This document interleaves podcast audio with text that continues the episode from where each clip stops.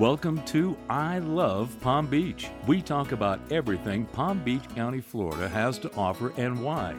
You should make it your home.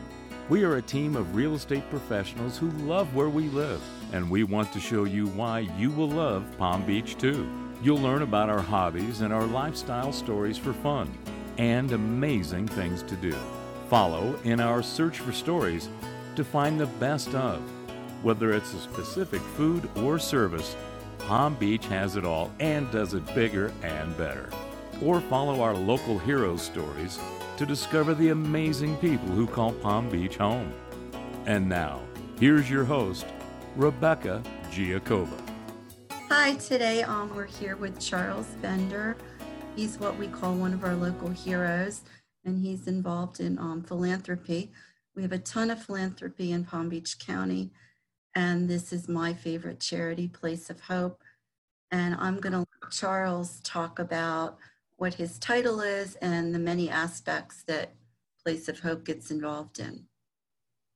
Well, thank you, Rebecca. Appreciate you having us on. And um, I'm the CEO of Place of Hope. I've been here 20 years since the very beginning. We were uh, started even prior to that as a vision and a mission that was launched by Christ Fellowship Church here in Palm Beach Gardens. And the idea was that we were going to figure out a way to take care of the neediest kids and young people in our community, which you know translates into foster care and kids removed for abuse, neglect, abandonment, endangerment in their homes and have to at least temporarily go into some level of foster care.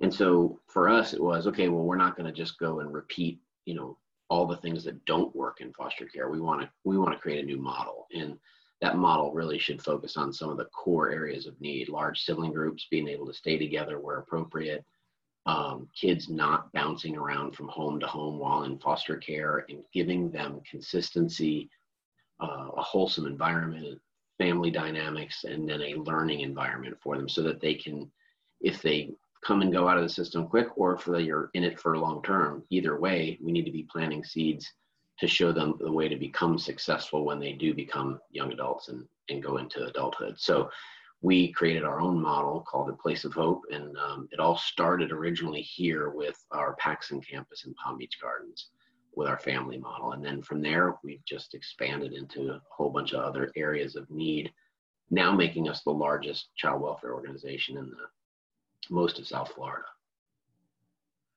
One of the that I found you guys get involved with was the kids that age out of foster care. And that's what first intrigued me and got me interested in an organization. I feel like everybody kind of forgets about those kids they're just 18 and they don't know what they're doing yet.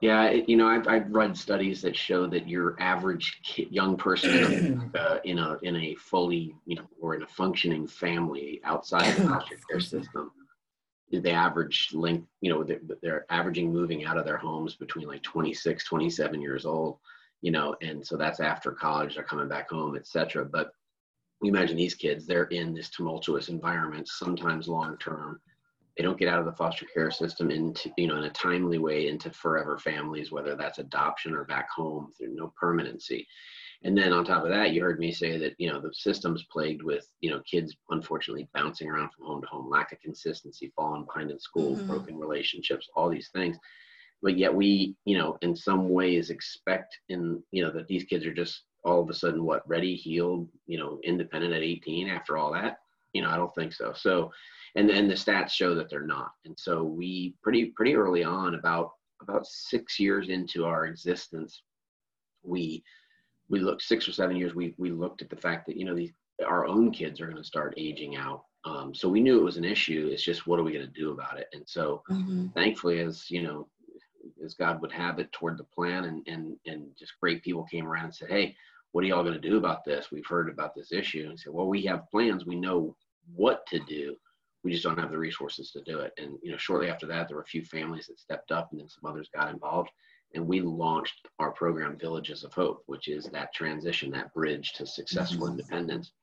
And it's basically just given them, like I said, that bridge and, and you know, dignity, hope, uh, consistent living environment, um, well under fair market rent that they have to pay to be a part of the program because you know you have to have skin in the game. And again we're transitioning. You're no longer in foster care. You're not in the dependency system but you need that additional help. So it's it's considered transitional affordable housing they pay a program fee and they're with us but you have to work you have to go to school you have to have a plan you have to live uh, in a responsible way because it's a community. And then while you're there you also have to be attending and engaged in independent living skills training which takes on a whole lot of different meanings and, and, and ways we provide that. But um, you have it's a program. You have to be engaged in it. But if you are you can and will learn how to become independent and eventually leave that program. But it fills that gap that everybody does here that at 18 these poor kids in foster care end up you know kind of out on the street. Um, and that does happen all over the place uh, because this issue hasn't been you know quote made up for or healed all over the place. I and mean, we're, we're a large provider of that kind of housing but in most communities it doesn't even exist. Um, and you know the key there is you have from my perspective, doing this a long time, you have to own your real estate because you, we can't just go around paying rent for young people everywhere. That's, you know, um, it's just not a sustainable model. Um, so it's actually become one of our largest areas of growth, unfortunately based on need, but at least we've been able to address it. Um, we've even opened up a campus in Boca that is, is all post 18 young people. So. Yeah, I've worked with some of the boys in one here in Gardens and I'll just pull them in when I have a special project to help. And they are amazing, great kids. Yeah, they are. Really feel so fortunate that they're there and they struggle like all young people, but they're really, really good kids and thankful yeah. to be there. Yeah. And you know, it's they say only about 50% on average kids in foster care will actually graduate high school. So believe it or not, today, Friday, we are um, doing a graduation ceremony for our young people tonight here on the Paxton campus at 5 mm-hmm. o'clock. And it's, um, we have 15 graduating uh, young people, 14 from high school and one from getting his master's degree right now in college. And that's actually 100% of our eligible kids are in fact graduating. So it That's shatters wonderful. statistics, and we're so yeah. excited about it. We're doing a big deal for them, and you know they're gonna just be made to feel special because they are. You know, they should Absolutely. be. One thing I find very interesting is these kids that grow up in a foster home, that the foster parents are relinquishing them at 18. Isn't there a bond built in some cases where they feel like they're they're real children and continue with them, or Am I? Yeah, they they can, and some do. Um, there is a new, well, not so new any longer, but the, the Florida did kind of get ahead of this issue a little bit, or um, a few years back, where they extended jurisdiction. So basically, a kid turning 18 in foster care is now, you know, out of foster care. But if they choose to abide by this certain extension model that was created, they could stay in what's called extended jurisdiction or extended foster care. It's not quite the same. But if they do, they'll get a little transitional help financially from the state. But there's caveats to that. So there, there was kind of formulated that hopefully they'll stay in like a program like Villages or go to one or stay in their foster family if the foster family is able. Some do it, and and and some just without that, they stay. The kids can still live with them, but there's different liabilities that that line up after right. that. No longer under 18, they're adults, and there's there's a lot of caveats, so it's really up to the individual. But there are a lot of great people that still make that right possible. Um, and so you guys are also involved in trafficking now, human trafficking. Um, I know that's a, a huge point right now. How did that happen, and what kind of people are we saving here in the county? So we serve victims, survivors in residential mm-hmm. care, and what we do is we we place them where appropriate in various programs that are already operating. So it could be our transitional housing, it could be one mm-hmm. of our mm-hmm. foster homes, it could be our maternity home for pregnant teens. It just depends on their individual needs. And then what we do, the programs are good. They are they're structured um, already for you know therapeutic needs, but obviously a lot of times when you have victims of human trafficking, their their, their needs therapeutically can be greater.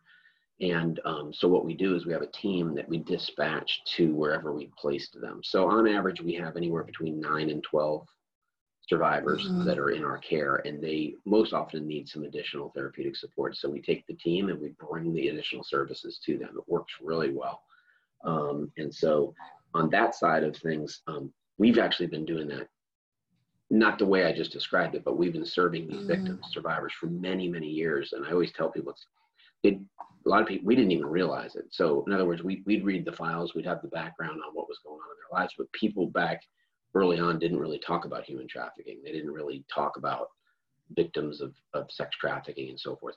If you read the files and, and understand, you know, you know, then compared to now or whatever, it was all the same terminology. This is what it was, but nobody really knew that that was a factor.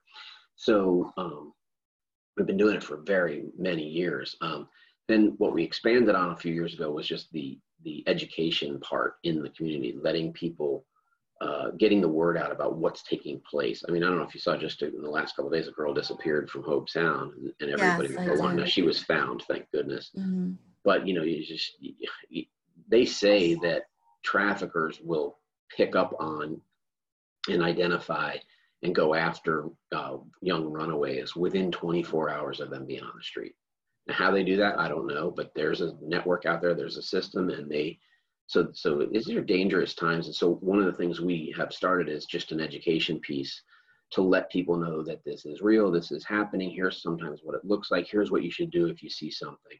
You report it and here's how you go about it. So um, you know we can take that. We have a film called invisible and we can take that film into so many different environments especially with young Mhm. people just training them. But but parents should know too. Anybody that's around kids or has influence with kids should know about these issues. So that's something we added just because we really felt like the prevention model here is critical. I've always said i don't know if we're ever going to eradicate abuse and Mhm. neglect of children.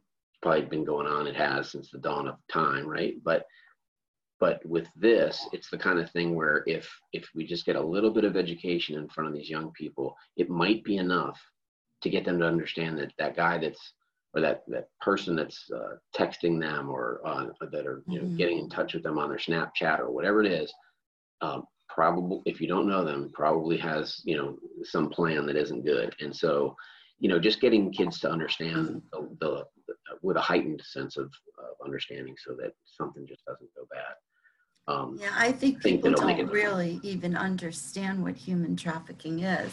They hear the terminology, but they don't understand that it's typically that young person that running away or bonds with somebody that means bad for them.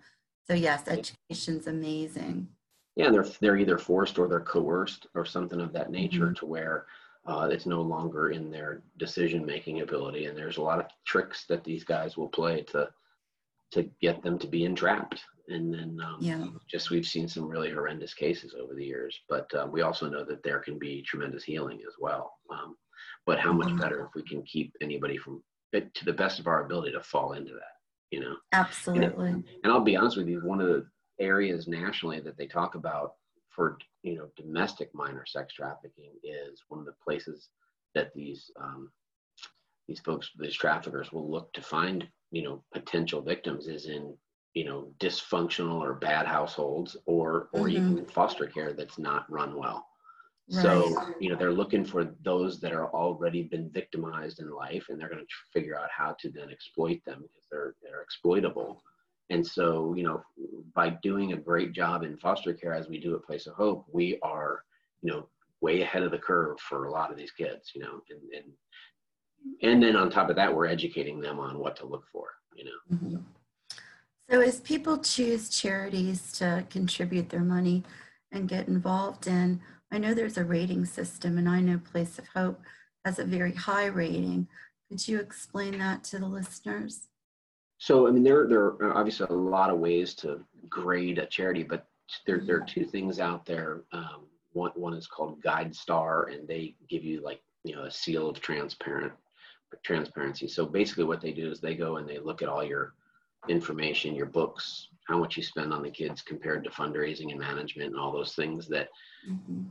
You know, if, if you run a good business, you should be in control of to the best of your ability. And then what they do is they they rate you, and then they they produce their rating system for anybody to look at. So you know, even though we're Florida based, there could be somebody in Michigan that wants to give to a great kids organization, or or just in Florida. And and if they if they don't know us and they want to see how the outside rating agencies look at us regardless of our input because you know we don't get to say hey we're good at this or that they just look um, and so we have the highest rating you can do there. And then uh, Charity Navigator, which is one that's known by even more people.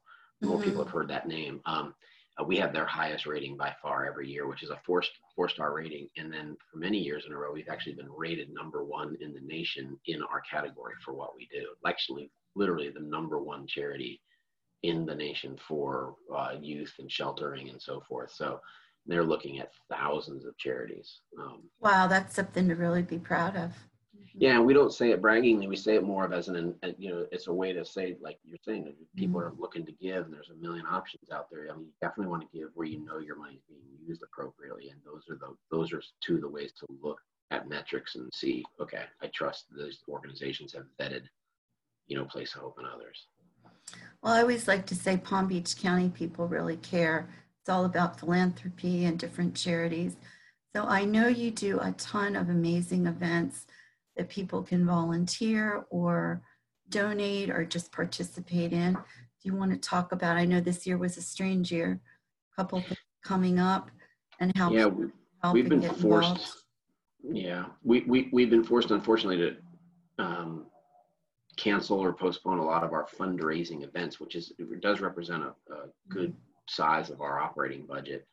Um, you know, just backing up for a second, the state of Florida years back said to run a successful child welfare type system or organization, the idea is the government's going to pay certain amounts for certain types of programs, and then the rest really is on what they call the local community, which translates into the local nonprofit who has the contract to raise that other side of it privately. So um, we actually agree with that model, and that which is why we're out raising money because you can do a better job with the government just being a partner as opposed to being in charge mm-hmm. we believe. And so, you know, we we go to the community and say, would you give us the other part? You know, essentially.